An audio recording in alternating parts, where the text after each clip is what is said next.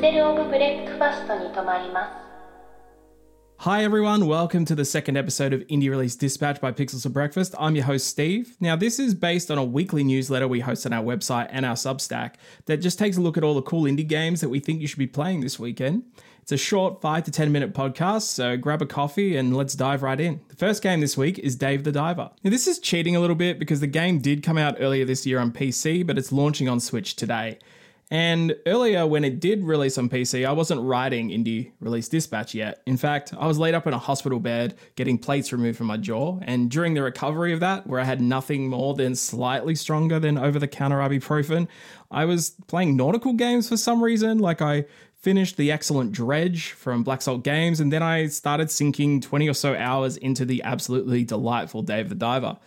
And this is a colorful masterpiece. Like, I absolutely love this game, and it's from indie studio Mint Rocket. Now, we could sit here and argue that they're not, in fact, indie because they're funded by Nexon, but they're definitely playing in the indie space, and I really like this game, so I'm going to include it anyway.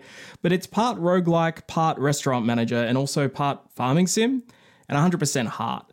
Uh, you play as the titular Dave, who's a tubby scuba diver who flies out to a mysterious, uh, shifting blue lagoon that has a wide variety of fish, and it changes with every single dive and you're helping Bancho, who's a disgraced sushi chef Ronin, to create the most unique and memorable sushi restaurant in the world. And the problem is you have no staff, so Dave's not only going to have to go source the ingredients on the roguelike dives, but also help out behind the counter serving the customers too.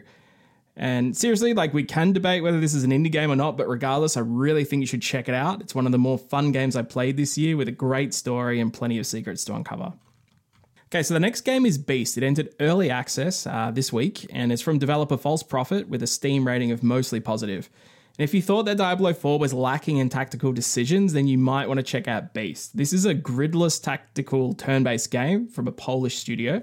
And yeah, it has this really dark gothic world where the world is torn apart by military conflicts and there's a plague on the loose.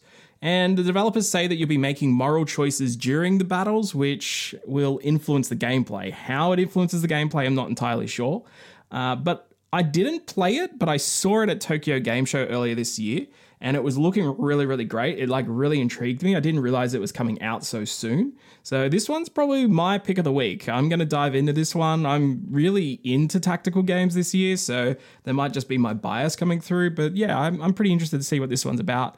Uh, but yeah, you can check it out. It seems like a lot of people are having some fun with this.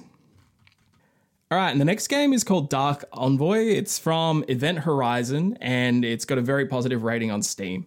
And if Grimdark doesn't really strike your fancy, then perhaps the techno fantasy world of Dark Envoy might be for you.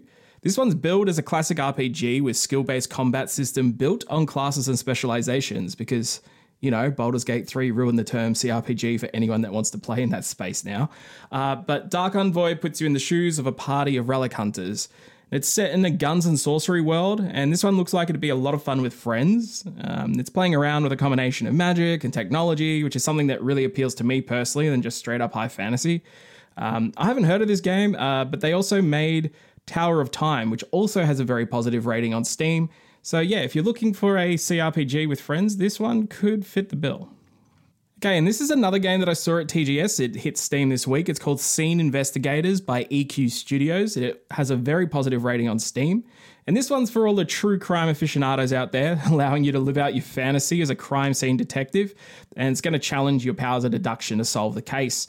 Um, you'll need to investigate clues in great detail and make calculated assumptions and really take in the environmental cues to catch your culprit.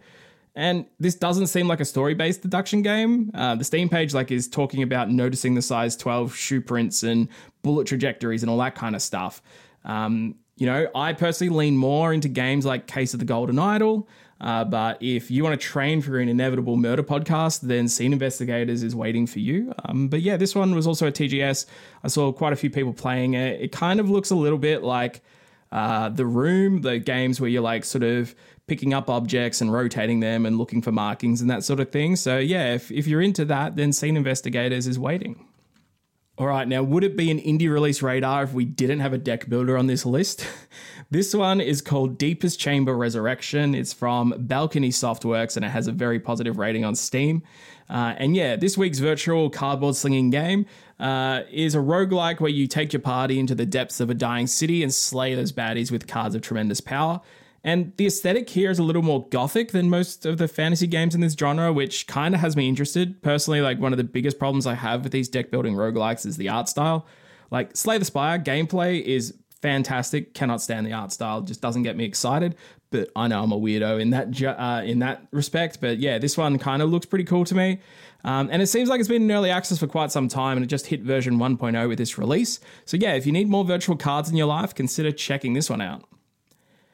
All right, so those are the uh, recommendations for this week, but uh, here's a little bit of info of things we did at the website, uh, which is pixelsbreakfast.net if you want to check it out. Uh, we released the review uh, for El Paso Elsewhere. It's currently on YouTube as well if watching things is more of your vibe than reading. And yeah, this is my first video in quite some time, and I'm really glad that I could do it for El Paso Elsewhere. Uh, this is a game from Strange Scaffold. Now, Remedy Entertainment might be releasing Alan Wake 2 today, but Strange Scaffold may have already released the most Remedy game of 2023 with El Paso Elsewhere. It's a delectable pastiche of everything that the Finnish company has done, from the twisting lore of Alan Wake to the warped geometry of Control, and of course the frenetic bullet time fueled combat of Max Payne, which is what every journalist and and I think even the creators themselves were like, yeah, it's Max Payne, it's it's Max Payne.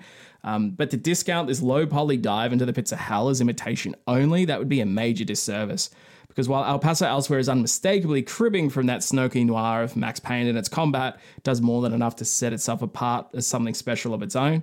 I gave the game a 4 out of 5, but honestly, in my heart, this is probably my favorite game of 2023. It's going to take something really special in the last few months of the year to shake that. Um, it won't be for everyone, which is why I didn't give it a 5 out of 5, and I totally understand that, but this game just really speaks to me on a personal level.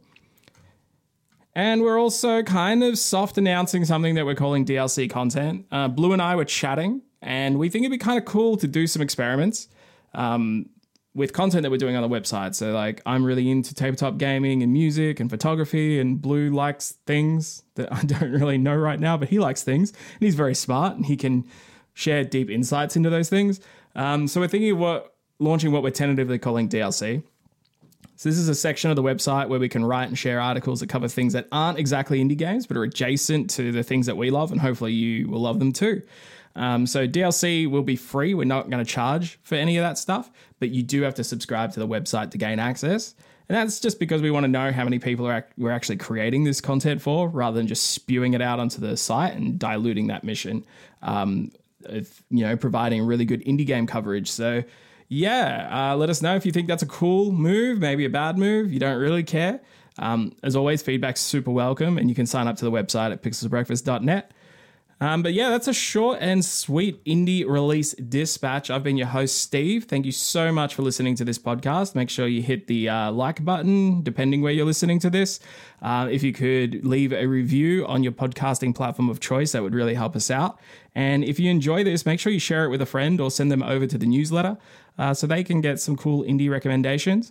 And uh, yeah, jump on Mastodon or Twitter or wherever you are and let us know what you are planning to play this weekend. I've been Steve, and I'll catch you next week.